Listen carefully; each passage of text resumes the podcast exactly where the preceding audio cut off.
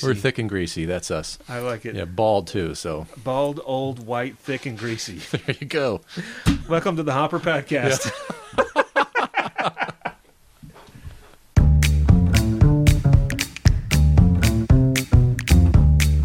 This is the Hopper Podcast. I'm William. And I'm Dave. Dave is my pastor. William is a hospice chaplain.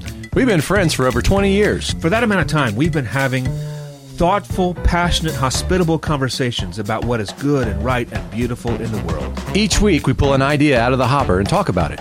This is the Hopper Podcast.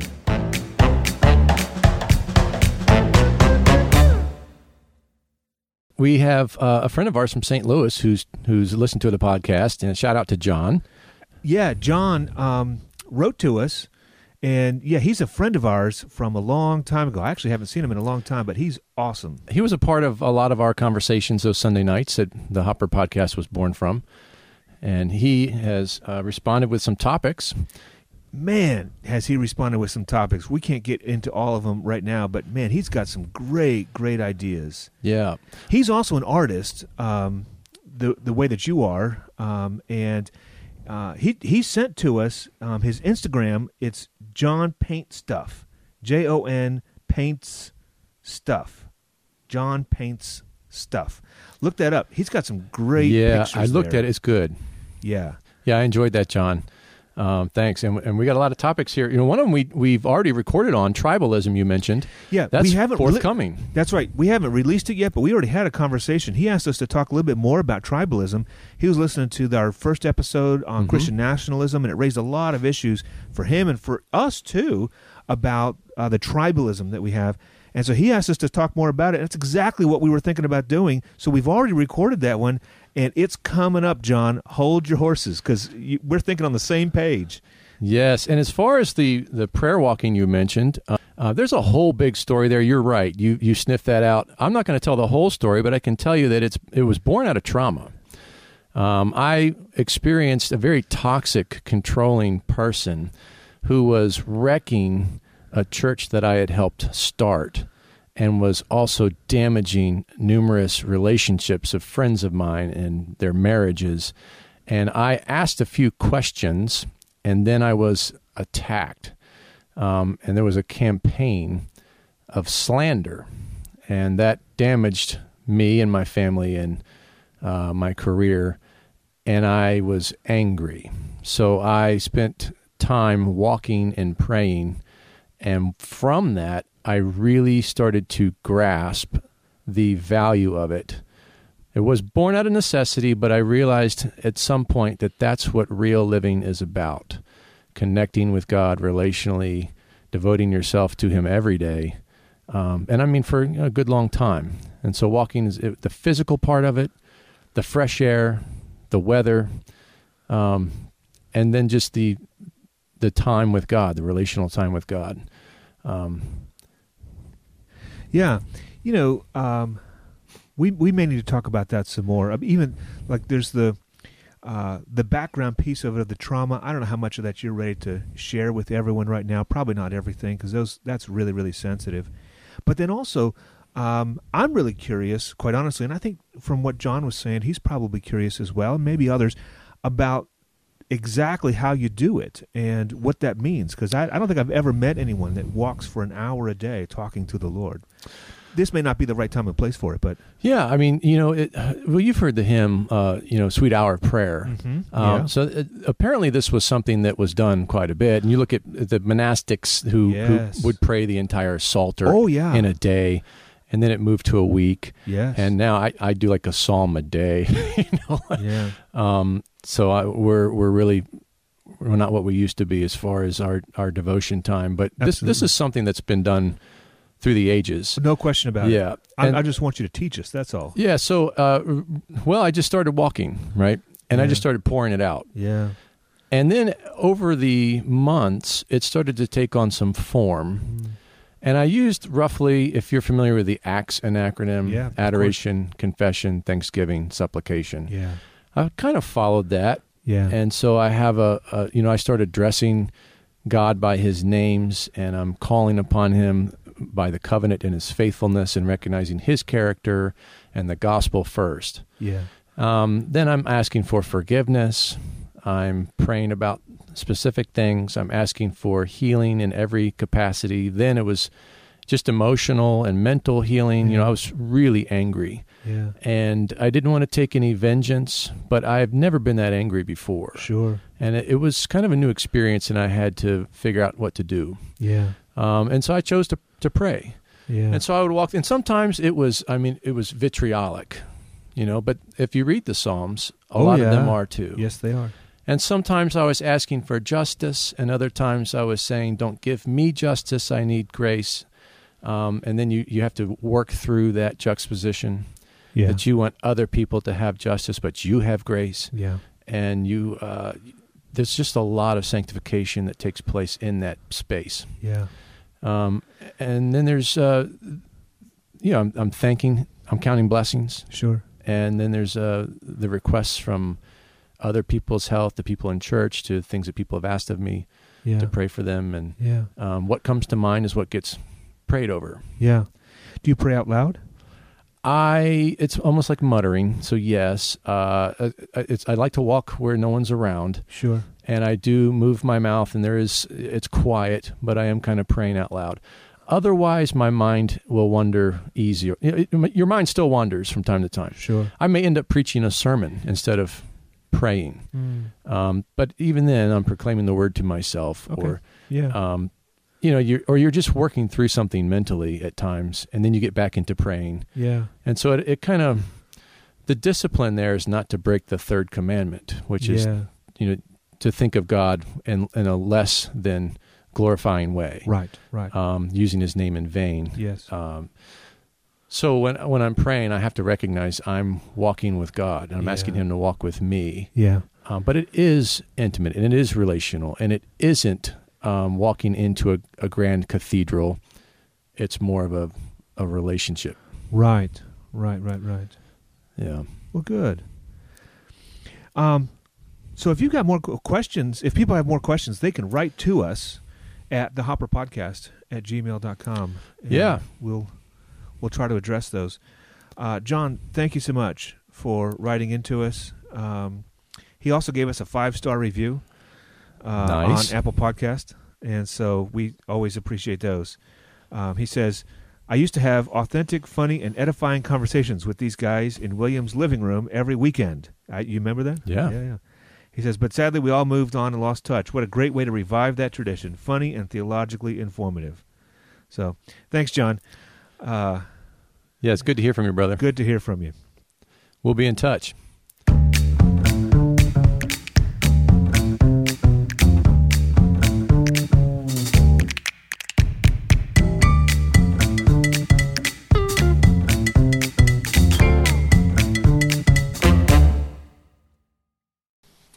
Dave, you are my pastor, and you became the pastor of our church just not real long ago.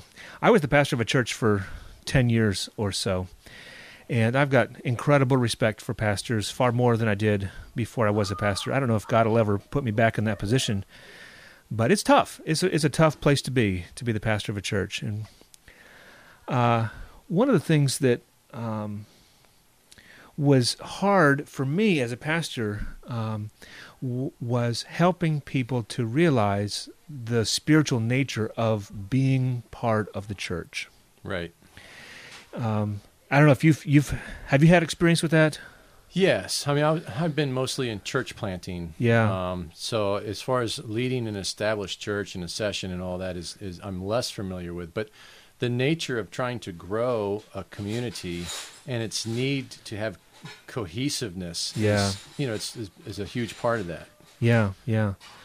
One of the thing, one of the questions that I always got, not always, a lot, so much, was people asking the question, why do I need to be a church member? Right. Have you heard that before? Sure. And so I've had to answer that question, I mean, just way more times than I would like to. And it's true that we don't see membership per se in the Bible. Right. I mean, it, I say per se. There's not a word or a process that says, you know, th- this is church membership and how you right. do it, uh, you know, different from becoming a Christian in general. Yeah, it's not like a, a teaching didactic passage. Here is what you're going to do for membership. Um, but we do see some teaching on it. Yeah. Yeah.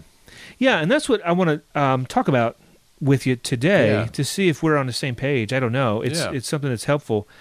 Um, one of the things that I have found helpful in explaining and talking to folks is church membership is um, the word member or membership. Uh, the Bible defines it. We get that word from uh, like members of a body. Mm-hmm.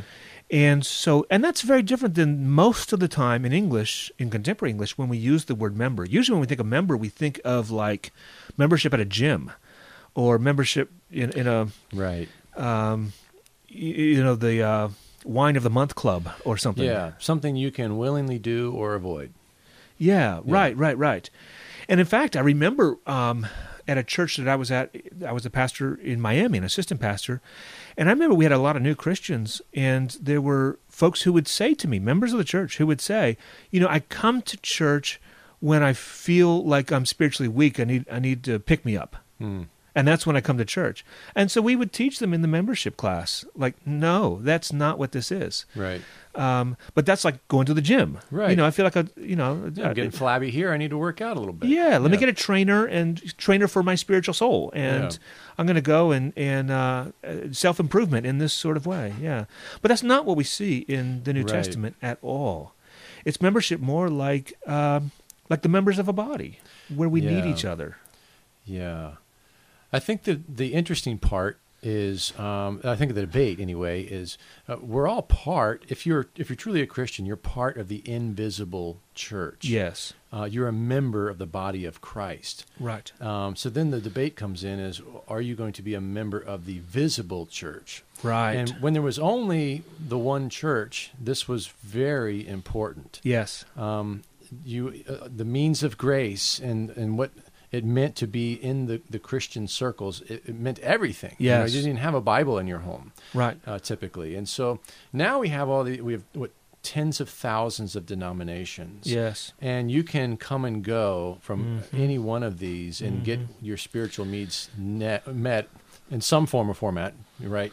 Right. Uh, with all these different options, right? And and it leaves people wondering, what does it mean for me to be part of the visible church?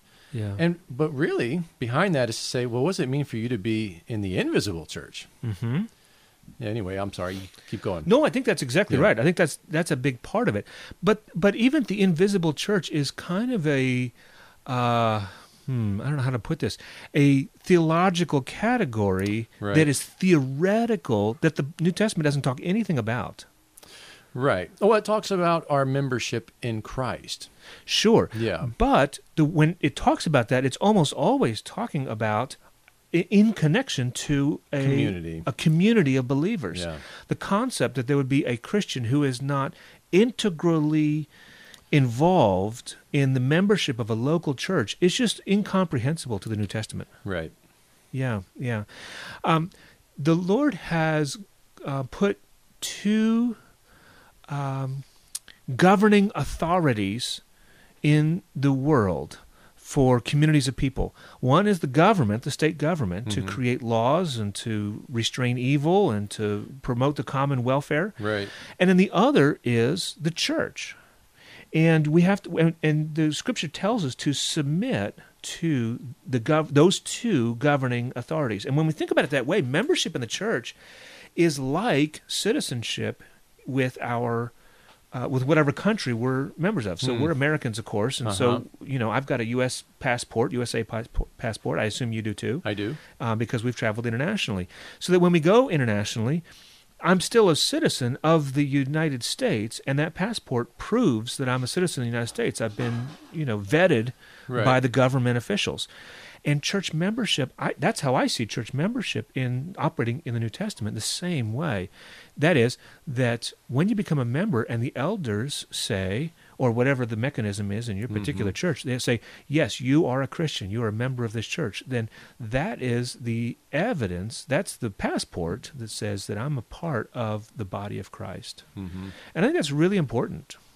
I think it's very important. I think it's certainly important when it comes to the marks of the church Yes. Um, the word sacrament and discipline. Yeah. Um, you know, we don't we don't discipline folks who aren't members of the church. Right. Um, because we're saying you need to come forward and say we we want to be uh, in your oversight. Right. Right. We want to have that oversight. We want to make sure that if something's going off, that you're helping us stay on track, because we know we can deceive ourselves. Mm-hmm. That's a different place of humility, yeah, right, than someone who's saying, I'm going to participate as long as it's serving my perceived purposes. Ah, see? Yeah. Um, you need help. Yes. And if you recognize that, then a membership provides you the opportunity to have pastors and elders kind of looking over your life, your marriage, what have you. Um, and helping you. And the purpose there is not to go get you um, or to cause you harm. It's it's for your good. Yeah. Um, but that's not the way a lot of people in society think of it. That's right.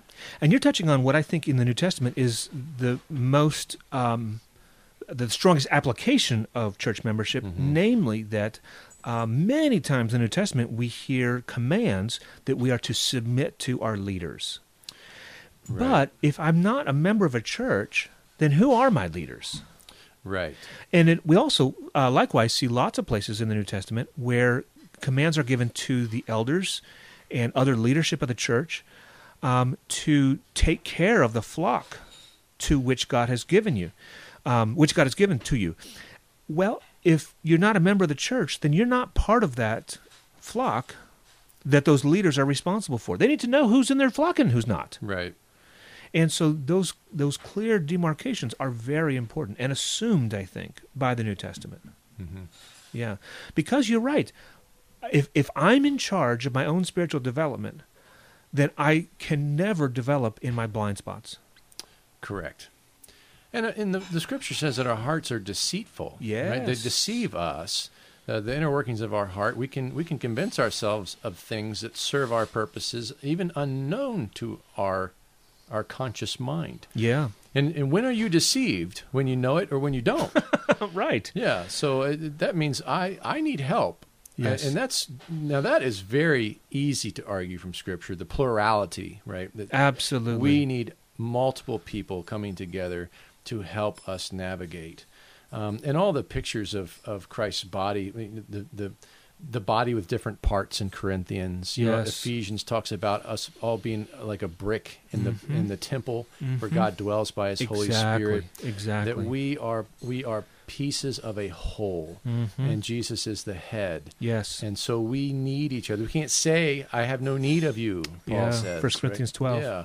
We can't say that. We right. we do need each other mm-hmm. because uh, we don't have all the gifts and we don't have all the vision or understanding or wisdom to even discern what we're doing and why we're doing it at all times. Mm-hmm. We need help with that. And even even leaders in the church, that's why there's a plurality of leaders. Yes, in our denomination, right. we believe in a plurality. Absolutely. We don't have a bishop or a pope who doesn't answer to, you know, we, we want people who are in plurality, helping one another see. That's right. With with no authority that's going to tell people how it's going to be. Right.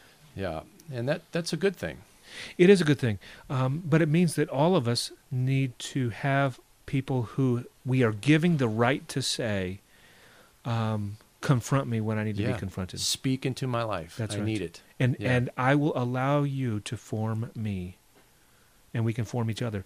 And that takes a A real commitment, a covenant commitment. Yeah. And that's what church membership is about. Something for the hopper. Okay. Um, the the other issue there is that there is rampant religious abuse. Oh, my goodness, yes. Yeah. And so people oh, who yeah. take their leadership role and their power and, and work people over with oh, it. Oh, my word. This is a huge problem. Okay. Yeah. Yeah. Let's, let's not talk about that right now because okay. you yeah. have been scarred by it and so have I. Yes. Um, in serious, life-altering ways for both of us. Yes. We have been abused by people in authority, and many others have as well. And so I'm with you one hundred percent. I, right. I, that is obviously not the way it's supposed to be. But nonetheless, I still, w- even scarred as I am by that, it, the abuse of a thing doesn't mean the thing itself is bad. Right. And so I need to submit to leadership even when I don't like it.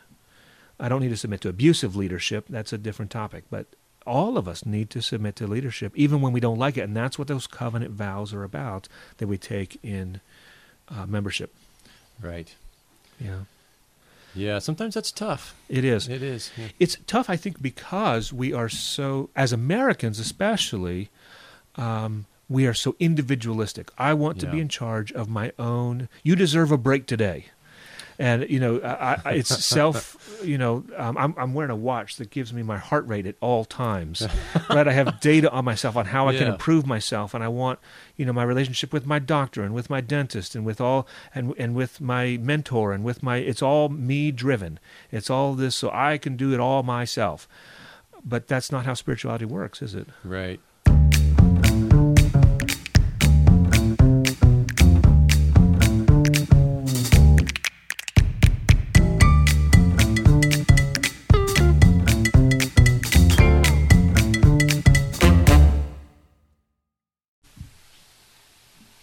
Okay, Dave, I just showed to you uh, the TikTok sensation of the sea shanty, the Wellerman. Yes. Um, I have never been on TikTok. I, I have never seen the app, but I, I you know I watched it on YouTube. And when I discovered this, I forget who, where I heard it, but oh my gosh, I love this song. Hmm. Um, it's just really, really fascinating to me, this old um, whaling song. What did you think of it? I liked it. I enjoyed it. I like whoever brought it together with all the different people. This is a great time in uh, history and technology where there's amazing things that are happening that people can uh, can do these videos from all these different folks from all over the world. Yeah. It's fascinating. It's fantastic. Yeah. I, I, I can't get enough of the Wellerman. In fact, um, we were watching it up here upstairs in my house, and, and my son Sam came up because he heard us playing and he wanted right. to, to, yeah. to come and dance with it and stuff. Yeah. But it's really interesting. One of the things I think, as I have reflected on, why in the world do I like this so much? And why is not just me, but I mean, it's a TikTok sensation and YouTube, and now the guy's quit his job, and he's got a recording contract, and it's all this. He didn't write the song. It's a, yeah. you know, hundreds of years old, an old New Zealand whaling song that, you mm-hmm. know, and there are tons and tons of these songs of sailors that are just trying to get through the day and make the work, right. um, you know, distract their Bearable. minds from the mind-numbing Mm-hmm. work, in as well as I think the like incredibly dangerous, you know, that, that it could be that we die before we get home, because right. the, the kind of work that they were doing was so dangerous, and so right. camaraderie and songs, and they would sing these these. Uh... Okay, I got to thinking about this. What is it that attracts me? I'm not. I don't want to be a whaler. I'm not much of a singer. Right. You know, I'm not in a situation where I'm trying to distract my mind from being, you know, a dangerous work or something. And what I've come to is, I think. Uh, that this is um, a kind of song that is um, a white person's analog to the old Negro spirituals okay. from slave days yeah. out in the field. And what I mean is that this is backbreaking work. Now, I don't want to minimize the distinction between slavery and Fair. freedom. Yep. I, that is massive, and yet, okay, um, yeah, I don't want to dismiss that. However, both of these jobs were backbreaking work for the poor, for the oppressed, and it was a way for them to get through the song, and it was very, very communal. And that song, and the other whaling songs, if you listen to them, mm-hmm. are very much... Um, uh, They sound similar. That's a, it's a, hmm, they sound similar. What I mean is that there are sections of the song that everybody sings, that the entire ship, the entire right. field can sing, but then whoever is your best singer takes the verses mm-hmm. and just shouts it out, and they're these very simple, catchy tunes. And if you got two people who can sing, you got one person takes primary and someone sings, you know, a, a harmony to it. But then the section hits that of the song where we all sing together right. and no one is left out. And it's very, very communal that way. You don't need instruments yeah. and you can do it while you're working. Yeah. And uh, you and I are both white, and we're both um, have significant touches with African-American churches, with right. black churches, and with black people. And we're not black. We are. I'm not ashamed of being white. I'm ashamed of what a lot of white people have done, including myself, in uh-huh. terms of in, in terms of race. But God made me white. God made you white, and that is our culture. I don't want to pretend that I'm, you know, right. part in the African American tradition. I'm not. Um, And I love that tradition, but it's not my tradition. And but this is a kind of our mu- the music tradition of the white people is Beethoven and Mozart, and that's beautiful. But I can't be a part of that. I can't be a part of that. Yeah, this is something that that is very hyper individualistic. Mozart, Beethoven. We can, you know, we'll, we'll pay someone to be our musician for us, mm-hmm. and to uh, record music and to play music, and then this is my music, right? Where um, the African American spirituals, and then also these wailing songs, I don't pay someone to, to sing. What I do is I uh, I sing along. I'm in, even someone like me can be invited to sing along, and I yeah. think this is this is what that is. And I think um, there's been a backlash among young people to this hyper individualism um, among white people, right? Uh, young white people to be more collective in the way that they think about things, and this is the kind of music that's speaking to them. Hmm. It's interesting you bring that up. I definitely, uh, the whole global community piece yeah. is what I said when you know yes. when you asked me my response. Yeah. Um, and yes, I, I've spent a significant time in the African American church and know, in yeah, multi-ethnic yeah. churches, and that is one of the biggest things I've learned that I was not getting in the Anglo circles. Yeah. That there is a suffering community yes. that is seen in the music yes. and in the attitude. There is a, a, a sense of of the the the oneness of everybody that I it was foreign to me. Yeah. Um, and they invited me right in. Mm. They showed me great mm, respect mm, and mm. honor as a human being. Yes. And um, and I I never felt on the outs. Yes. Um, they they've always they're trying to bring me right into the midst of that, even though um, it's not it's not my history or my past. Um, and I learned that they they. sing these songs together as worship to God, yes. a lot of the, of the old spirituals. Yes. Um, and it has to do with hanging on, yes, suffering and waiting for Jesus, yes. and the need to rely on each other. And um, if you, you know, when you go to an African American church, there is a heavy emphasis on thanking God yes. that you got out of bed, yep. that you were able to yep. get to church. Mm-hmm. They're not taking the little things for granted. That's right. And I love that as well. And my yes. kids have told me, Dad, they're so grateful. Yes. You know, we've I've taken them to to many many many services oh, in yeah. African American church, and they they're they're overwhelmed with the, how. How grateful, mm-hmm. and and the, yeah, the, the sense of community, mm-hmm. the suffering community that, that stays together and worships together. We need more of that. Mm-hmm. We definitely need more of that. And I think the the Wellerman, that's the um, the song, uh, speaks almost exactly to what you're talking about. It's a story that if you you probably you've heard it one time, right? Uh, so you, and right. it's a very strong accent that the guy has. Um, mm-hmm. But if you go back and listen to it, it's an actual story about a whaling ship, right? And the Wellerman is a person who would come to um, br- to resupply the ship so that they don't they can stay out there longer. Um, and so the chorus is, "Soon may the Wellerman come to bring us sugar and tea and rum." And that's, I mean, they're not waiting for the Lord, but they're waiting for a Savior. Right. Um, someday when the tonguing is done, we'll take our leave and go. That's the end of the, soon, soon this work will be done. Right. And we'll be able to rest. That's what that song is. Right. Soon the Wellerman will come to to bless us, and soon the work will be done so we can rest. That's yeah. so many African-American songs. Absolutely. The, the hymns. Yep. Uh, that I've that I know and that I've experienced. Yeah. Born out of that history of oppression and um, the place where they could come together to worship and be uh, not a minority, not a slave, an That's opportunity right. to be That's right. with people who know them and know their level of suffering, right? Know the the what it feels like. Um, it's not just I'm explaining this to someone else. This person has been in the trenches with me. Yes. Like it's like when war buddies come back from, exactly. the, from being in the same foxhole. That's right. They have a bond that that is that's oh, undeniable yeah. and is amazing. Yeah, stronger than brothers and families. And that's that's the, the slaves in the field, and it's also the workers on a whaling ship. They're like nobody, and, and the and the soldiers in the foxhole. You just can't understand it. It's not just not possible. There's no way to explain it. And so, but we can write music about it where we can share.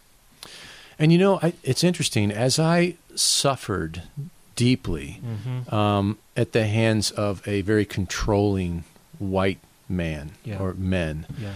um, I really started to identify and understand mm-hmm. more mm-hmm. of what it means to be a part of that. This is during years that I'm attending this church, yes, and and going to the the the men in the church and yes. saying, uh, "Help me with yes. the anger. Yes, I know that you've had to suffer. I know this. Yes, how are you um, dealing with the anger?"